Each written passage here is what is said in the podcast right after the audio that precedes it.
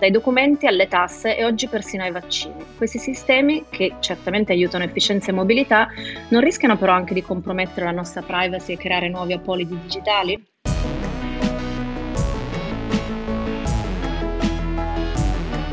Conversations è un podcast e somiglia a una chiacchierata tra colleghi. Siamo designer, technology, analisti, curiosi. In queste chiacchierate trattiamo di design e tecnologia perché l'impatto che possono avere sulla vita quotidiana, sulla società e sul pianeta può essere molto grande ed è sempre più importante quindi che più persone possibile ne siano consapevoli e informate.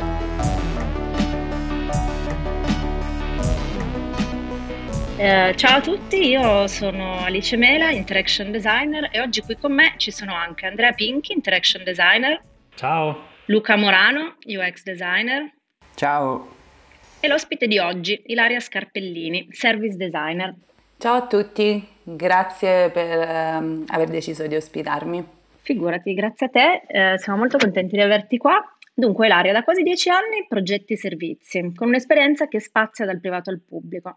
E so che ultimamente appunto ti stai dedicando al tema dell'identità digitale. Vuoi raccontarci di cosa parliamo quando diciamo identità digitale e in che modo questo passaggio cambierà le nostre vite?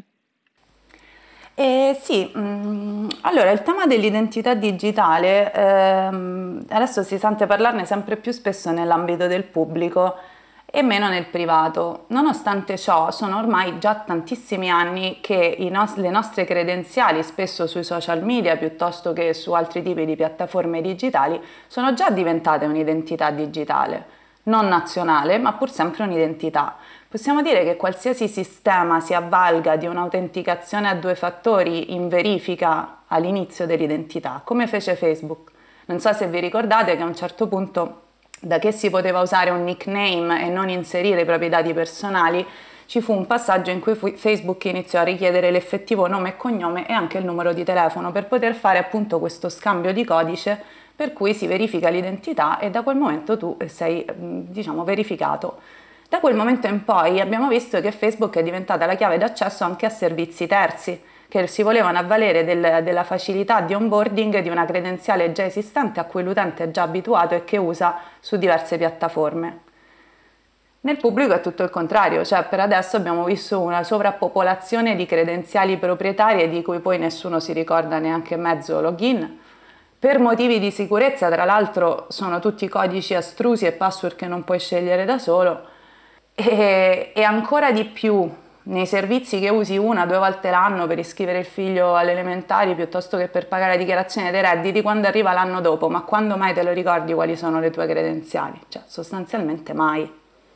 Poi per gli anziani mi fa un po' ridere perché io mi ricordo mio papà sempre attenta alle chiavi, attenta alle chiavi, le chiavi, non perdere le chiavi, no, di casa.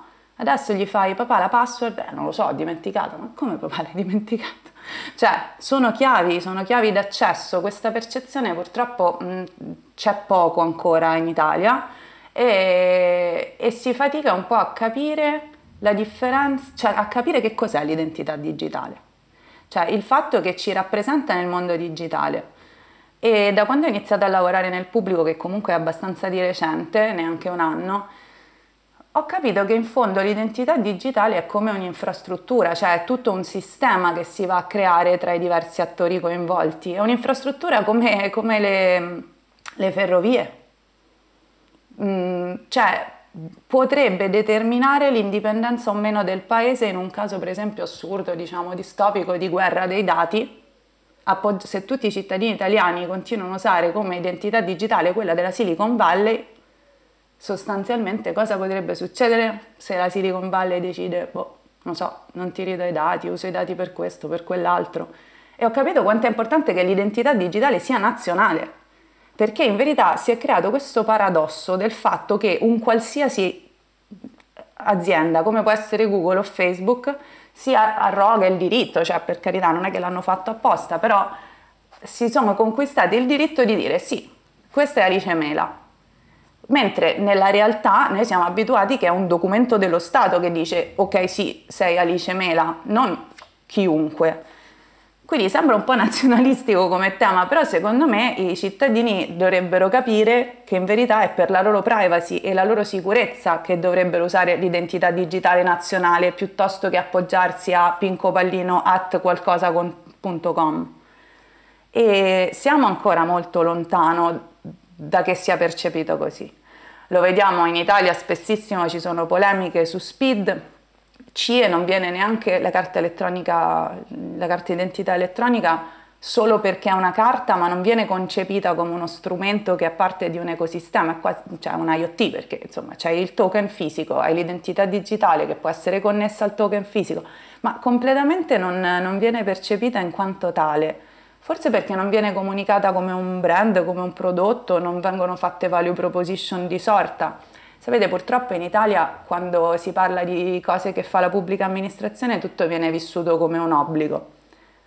E, e, e l'obbligo dov'è? Mm, piuttosto l'obbligo è per, per i mm, service provider eh, pubblici, nel senso questa moltitudine di credenziali è bene che si vada ad unificare prima nel pubblico per poi aprire al privato.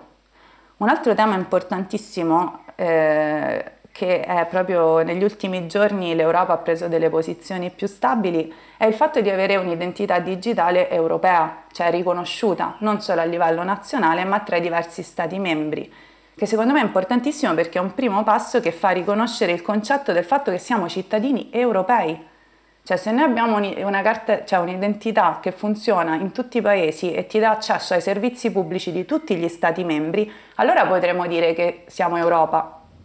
Altrimenti fai sempre, diciamo, l'immigrato, no? Perché devi andare lì, ti devi adattare al sistema lì, devi ricominciare tutto da lì. E allora tanto vale andarsene in Messico, no? E... Ma, ma, quindi, però, ho, ho, colgo quasi una contraddizione in quello che stai dicendo, sulla, partendo dall'importanza del, dell'identità digitale nazionale e però poi passando all'importanza di crearne una europea. Um, nel momento in cui se ne crea una europea stiamo parlando di due strutture diverse, una sopra l'altra, stiamo parlando di andare a, a creare un'unica struttura, quindi struttura informatica naturalmente.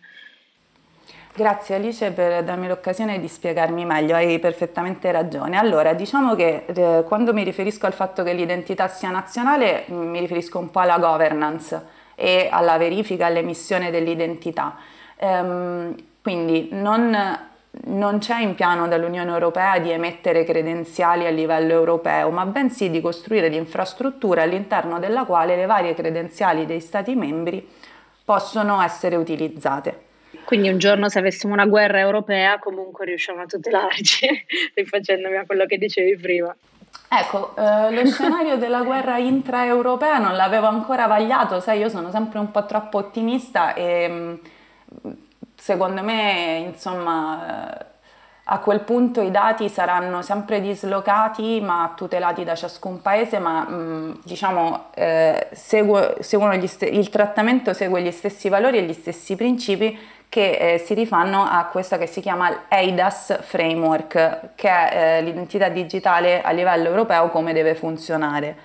A questo punto però mi sento in dovere di aprire una piccola parentesi in cui vi faccio un accenno a che cosa intendo per identità digitale, perché poi il termine viene usato così ma è impreciso. L'identità digitale in sé è il prodotto digitale che consiste di fatto nelle credenziali.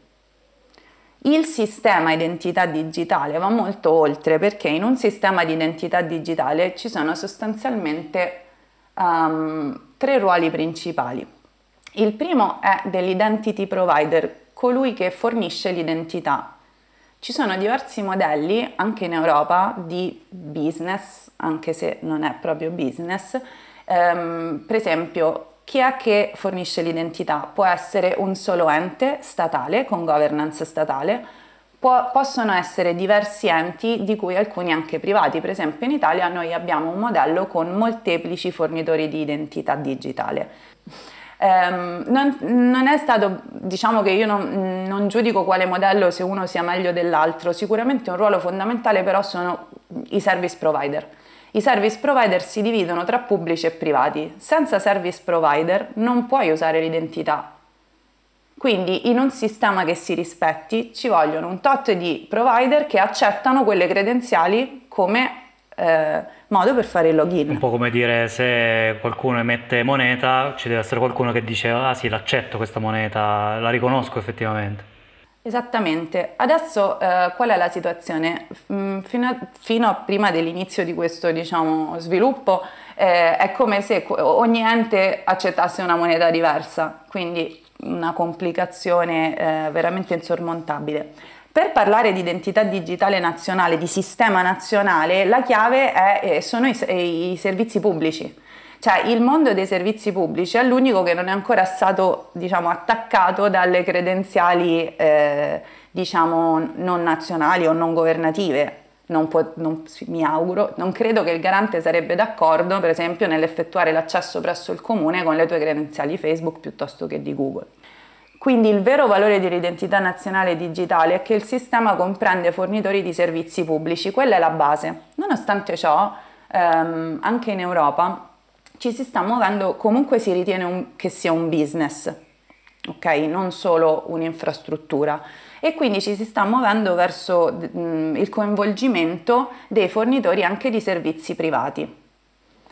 Eh, per però coinvolgere questi service provider privati deve entrare in campo il terzo attore, il terzo ruolo che va a completare il sistema di identità digitale, che sono quelli che eh, vengono chiamate attribute authorities, ovvero quegli enti della pubblica amministrazione che sono intitolati a certificare la validità di un dato, non di un dato qualsiasi ovviamente, mm, di un dato che, che è eh, qualificato come la patente che ti qualifica a fare qualcosa. Può essere la patente, il tuo certificato di nascita, eh, la tua residenza, la tua fascia di reddito. Quando si parla di attribute authorities possiamo immaginare che il sistema di identità digitale per ogni identità digitale riesca anche a recuperare un certo numero di attributi che servono a comprovare alcune delle cose eh, relative a, alla nostra identità. Quindi sostanzialmente allora diventa interessante perché una volta che, usare, che un privato può non solo sostituire le credenziali proprietarie con un'identità digitale comprovata, ma può avere anche la comprova di tutta una serie di documenti che spesso bisogna presentare, scansionare, fare le foto per usare certi servizi come può essere la bolletta elettrica piuttosto che comprare una SIM del telefono, allora si può pensare ad un modello di business perché il valore vero dell'identità digitale come credenziale d'accesso risiede nella possibilità di agganciarci degli attributi qualificati. Ah, quindi possiamo fare, come hai fatto già adesso, degli esempi pratici in cui questa identità digitale effettivamente al, all'uomo della strada insomma, ritorna poi utile. Sì, esattamente. Eh, lo scopo principale è eliminare tutto quello che è il paperwork ovvero il fatto che eh, se devo comprare una SIM devo comunque o fare la fotocopia o scansionare il documento, verificare che quel, do- cioè in teoria verificare che quel documento sia valido, ehm, il car sharing ad esempio, per comprovare che tu hai la patente loro spendono tutto, tutta una serie di risorse sul, sul, campo per poi identificare e verificare il fatto che tutti gli utenti abbiano la patente. In questo modo sarebbe per esempio in Italia la motorizzazione civile direttamente a inviare il dato al car sharing ovviamente sempre con il consenso dell'utente. Okay, ma e quindi esatto, mi sono chiari i servizi per esempio in Italia di cui usufruiamo grazie all'identità digitale um, e, e, adesso ne hai elencato qualcuno anche magari per il futuro come il car sharing, però adesso già ci paghiamo le multe, ci paghiamo le tasse, ci magari, permettiamo magari degli esami. Um, in una scala invece europea, quali sarebbero i servizi che si aprirebbero in un sistema di identità digitale condiviso dagli Stati membri? Ecco, questo è interessantissimo perché è il secondo tema di cui volevo parlare, il fatto che proprio perché esiste una regolamentazione europea, in Italia per esempio noi abbiamo già due soluzioni di identità eh, che sono compliant, ehm, quindi eh, a norma EIDAS perché l'Europa si sta muovendo su tutta una serie di interventi per digitalizzare alcuni servizi e procedure che vengono ritenuti chiave eh, in particolare l'iniziativa del Digital Compass entro il 2030 punta digitali- alla digitalizzazione di tutti i servizi transfrontalieri chiave, come può essere immatricolare una macchina in un altro paese piuttosto che pagare la dichiarazione dei redditi in un altro paese. Quindi um, lo scopo è proprio di uh, permettere ai cittadini europei di fruire di determinati servizi pubblici indipendentemente dalla loro nazionalità e provenienza da un certo Stato membro piuttosto che un altro. Perché al giorno d'oggi eh, nessuno vive tutta la sua vita più sempre, cioè molte, poche, molte persone si trovano a viaggiare spesso in Europa, a fare periodi all'estero e tutto, quindi sicuramente il vantaggio è di, di, di non avere più questa barriera, diciamo. Tu prima citavi ehm, che in Italia abbiamo due sistemi e in effetti anche nel mio, se ripenso al mio passato ho scoperto che la, la carta di, di, di, identità elettronica potevo usarla come un token. Questo l'ho scoperto quando detto, mh, dovevo attivare lo speed, quindi in realtà per attivare l'altra ho scoperto che potevo usare quello strumento che in realtà avevo già. Eh, Qua secondo me nasce un po' un tema che finché non ho un necessario bisogno di attivare qualche servizio in più, probabilmente io non vengo in contatto o non mi informo di avere questi strumenti. Um, se penso anche non so, a tutto quello che è successo so, nell'ultimo anno, tantissime persone magari hanno attivato lo speed per so, iscriversi alla campagna vaccinale o per chiedere un sacco di cose, di richiedere delle, dei sussidi. Quindi probabilmente il primo è un tema, il tema della, diffondere queste, queste serie di strumenti. Eh, la domanda che volevo farti è, secondo te c'è un tipo di percezione di questi strumenti, come dire, che non sono abbastanza, chiamiamoli sexy, inteso come non abbastanza raggiungibili da tutti o facilmente attivabili? Sì, indubbiamente Luca penso che hai fatto un po' centro ed è proprio il motivo per cui eh, adesso mi occupo di service, di service, design nella pubblica amministrazione perché comunque eh, si è capito che mh, i veri competitor, cioè la pubblica amministrazione è abituata a non avere competitor. Nel momento in cui la pubblica, la, la pubblica amministrazione deve digitalizzarsi e quindi adottare dei sistemi tecnologici, immediatamente inizia ad avere dei competitor, come dicevamo prima Google e Facebook, no? Allora, eh, io penso che il design possa aiutare a diversi livelli mh, mm, rispetto a questo tema. Uno è quello che menzionavi tu, il livello di sexiness, eh, di usabilità, che è base, accessibilità, usabilità e semplicità d'uso e anche un minimo di appunto appeal. Se tutto il giorno siamo abituati a un certo tipo di interfacce moderne, e poi ci troviamo ad usare questi strumenti tecnologici moderni ma su delle interfacce degli anni 90, adesso senza puntare il dito, è così anche negli altri paesi, penso che Alice sia d'accordo, adesso senza fare nomi, ma anche in Olanda per esempio la dichiarazione dei redditi ha un'interfaccia veramente abbastanza difficile. Magari è strutturata meglio, ci hanno lavorato più anni, però comunque sexy non è questo è sicuramente. Mi ricordo ancora dei widget in flash in cui non potevi selezionare il testo e quindi non potevi incollarlo dentro Google Translate. Sì, la parte migliore è quando il sistema non funziona perché tu non sei più residente lì, ti chiedono di mandare una lettera perché non puoi continuare il processo e poi non trovi francobolli. Però va bene, Queste, siamo purtroppo a cavallo tra l'era dell'analogico e del digitale. E il secondo punto, secondo me, che è importante eh, per la progettazione nell'ambito dell'identità digitale è di creare una value proposition forte. Cioè qual è la proposta di, di valore dell'identità digitale rispetto a un'identità digitale qualsiasi, di quella nazionale, di quella europea. Appunto è la parte dell'accesso ai servizi pubblici. Per quello prima dicevo che ehm, tutto questo macchinario funziona veramente soltanto se tutti gli enti pubblici iniziano a creare queste dinamiche, perché l'unica differenza tra un'identità nazionale messa dallo Stato o comunque dagli, da dei provider privati, ma sempre garantita comunque dallo Stato, e una qualsiasi, è il discorso degli attributi qualificanti del cittadino. Quindi eh, questo e poi un, cosa vuol dire? Avere un'identità digitale europea che ti consente di accedere ai servizi in tutti i paesi vuol dire anche che le procedure dovrebbero essere simili in tutti i paesi, altrimenti a parte il momento dell'accesso, poi comunque ti trovi spesato e questo è proprio lo scopo del um, Single Digital Gateway, che è l'iniziativa a cui mi riferivo, che poi ha anche a che fare con il Digital Compass.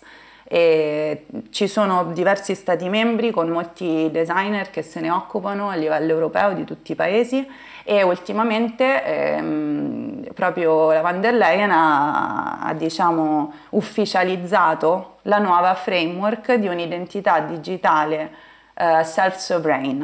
Quindi eh, conce- è molto bello che l'Europa sia così focalizzata sulla user centricity e del, sul fatto che la persona ha la sovranità del dato. nel senso che tutta la storia che vi ho raccontato funziona sempre e solo con il cittadino notif- a cui viene notificato che dati vengono condivisi e deve consentire la condivisione.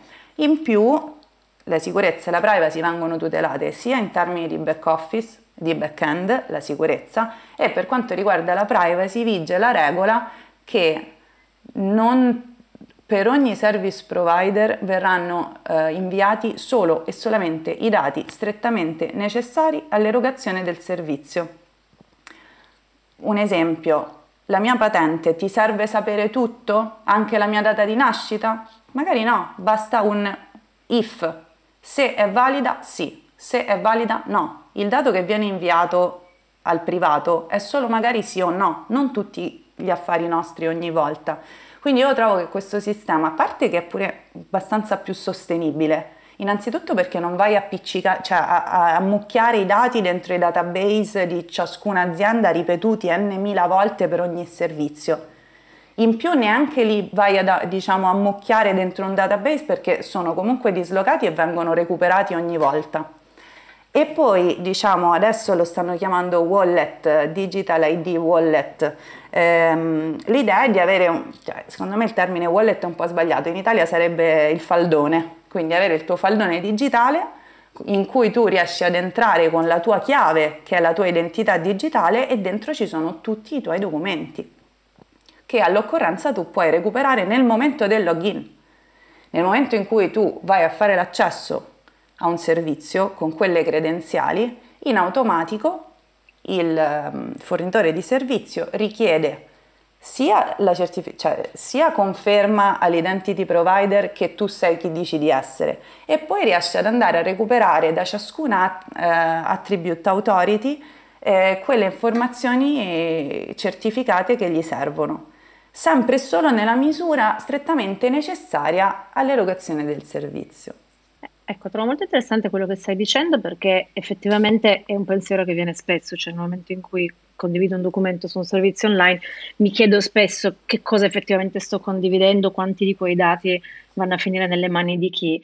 E mi viene da pensare che se, spesso uno se lo chiede perché magari non è sempre chiara questa cosa. Um, e, e, il tema del design for trust è un tema molto caldo in, in, questo, in questo, ambito, così come nell'ambito della finanza online, eccetera.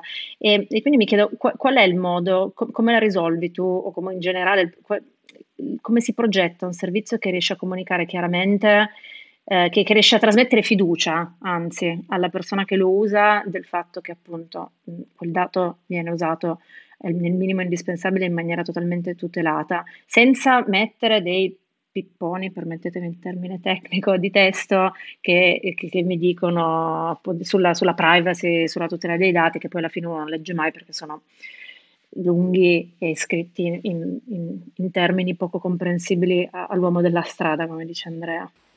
Allora, dico subito che la risposta completa non ce l'ho, eh, perché la fiducia come tema nel privato è un conto, nel pubblico bisogna fare i conti con il retaggio culturale e con tutto quello che succede in termini politici purtroppo.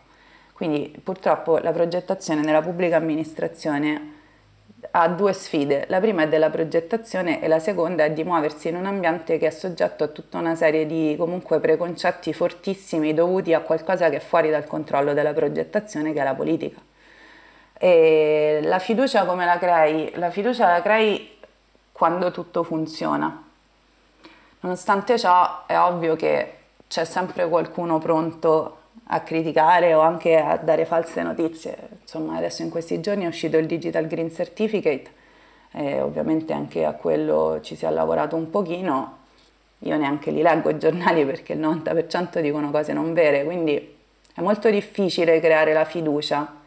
E gli italiani non so se gli serve la fiducia, gli serve la convenienza.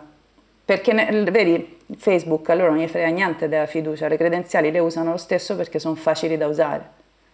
Quindi eh, qui rientra il tema di trovare il vero valore aggiunto che tu vuoi spingere nel, e qual è la leva che smuove l'interesse del cittadino. E come dice Machiavelli, il fine giustifica i mezzi, quindi attraverso la convenienza salti il problema della fiducia, diciamo, ecco.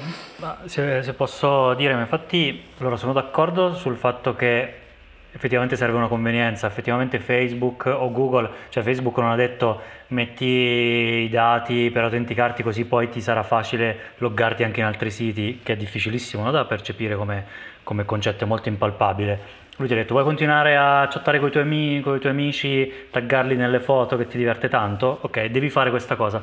Tra l'altro c'è stato anche tutto un tema del, del real name, per cui eh, c'era anche tutto un problema di, di, inclusività legato all'obbligo di inserire il nome reale per le persone. Non è, vabbè, non entriamo in questo argomento.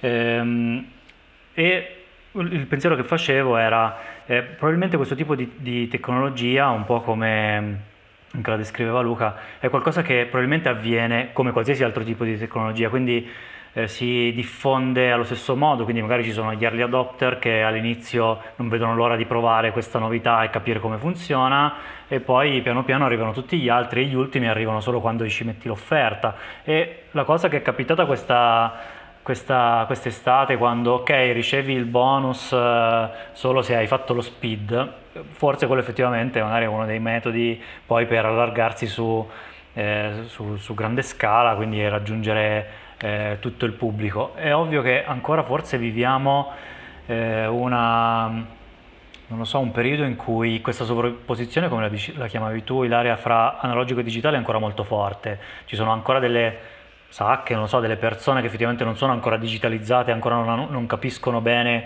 come funziona, lo percepiscono forse ancora come uno strumento eh, altro o, perché è poco palpabile o perché eh, c'è un po' di sfiducia ancora, non saprei. Quindi forse anche la sfida, la sfida eh, qui, qui mi ricollego a quello che diceva Alice, è capire come anche far percepire questa cosa come ok, è ok avere questa cosa digitale, funziona, state tranquilli, fatelo tutti, anche se magari non siete tanto bravi a smanettare col telefono e per leggere le mail chiamate il nipote. Certo, guarda, io volevo rispondere, poi tra l'altro hai toccato diversi punti, quindi do due o tre risposte di seguito. Allora, la prima eh, riguarda proprio il tema del fatto che ci, proprio di quello che è successo quest'estate con le agevolazioni. Quello che purtroppo è successo e succede molto spesso, proprio perché non c'è ancora una posizione bella, fissa e forte del design, è che benché ci sia una digitalizzazione dei servizi, non, non è neanche è un'informatizzazione del servizio, cioè diventa informatico 0110 digitale, ma non l'esperienza d'uso, cioè non viene riprogettato, viene traslato in toto dall'analogico al digitale. Ti sei fatto la fila alla posta fino all'altro ieri, stamattina te la fai sul divano, ma ti fai comunque la fila per prendere il bonus e quindi è questo il ruolo del designer. Io questa cosa ti giuro che l'ho trovata veramente assurda il fatto che comunque il paradigma della fila fosse stato mantenuto eh, tal quale. E questo ragazzi stiamo parlando della famosissima design driven innovation che è, è mancata nella pubblica amministrazione, ma adesso sarà tutto diverso per tutta una serie di motivi, anche per tirare acqua al mio mulino ovviamente, ma mm, è dovuto proprio a quello, cioè se fai design, eh, se, non, se fai innovazione solo tecnologica ma riproduci le stesse dinamiche che c'erano prima, non hai innovato niente. Quindi que- il ruolo del progettista è proprio di far sì che la digitalizzazione migliori, non semplicemente trasformi come era prima. Ecco, la cosa che non mi piace per esempio è quando si parla di transizione al digitale. Trasformazione è meglio. Trasformare vuol dire evolvere, come il bruco diventa farfalla, no? Transizione, ti sposti, prima stavi in autostrada, in fila, adesso stai in fila dentro al browser. Ecco, questo secondo me è importantissimo il ruolo del, del design in questo, perché sappiamo che il design è l'anello di congiunzione tra la tecnologia e le persone. Poi il secondo punto che hai toccato dell'inclusività, penso, non sono sicura, ti riferissi al fatto che con il nome, eccetera, eh, si sollevano anche tutti i, i temi di gender, gender e, esatto. esatto. Ecco, il tema dell'inclusività rispetto all'identità digitale o comunque alla progettazione di servizi digitali nel pubblico è veramente importantissima. Pensate che, se un, per esempio, se una regione ha i servizi in digitale e un'altra regione no, quella è una forma di discriminazione perché tutti i cittadini dovrebbero essere uguali e avere le stesse opportunità. E invece non è così. Quindi Mentre il digitale e la tecnologia, cioè spesso il digitale si spera che sia una forma di emancipazione, di democratizzazione, di miglioramento, se non applicato in maniera eh, coerente sul territorio diventa motivo invece di discriminazione. Poi però la sfida è anche non passare troppo dall'altro lato perché, come dicevi tu, ci sono ancora moltissime persone che non usano questi strumenti, quindi solo digitale vorrebbe dire invece discriminare loro. Insomma, è, è bella complessa la situazione, non vi nego che è il lavoro più difficile che abbia mai fatto. L'ultima cosa che volevo dire che mi preoccupa su, sull'identità digitale, che mi sono interrogata spesso, eh, è proprio questo, questo, fatto. Perché non abbiamo problemi a condividere gli affaracci nostri con Facebook piuttosto che la nostra carta di credito eh, su, su Amazon? e poi però quando magari non ti funziona Speed eh, ti vuoi accanire brutalmente contro qualsiasi forma di pubblica amministrazione, cioè è perché non funziona e non ti aiuta a raggiungere il tuo obiettivo. Quello sicuramente è vero, ma il mio dubbio atroce è, anche se funzionasse bene, non sarà invece un discorso di belonging, perché la fiducia nasce dal fatto che tu ti senti rappresentato in qualcosa che condivide i tuoi stessi valori. Inizi con gli amici, finisci col paese, in teoria perché qualcuno mi deve spiegare, magari qualcuno dei nostri ascoltatori mi, mi, può contattare, magari se è più giovane, come mai le nuove generazioni si sentono più rappresentate da Instagram e da Facebook che dall'Italia, ecco questo è, o dall'Europa. Forse è proprio perché invece dovremmo essere più europei o più globali, non lo so, però è abbastanza preoccupante.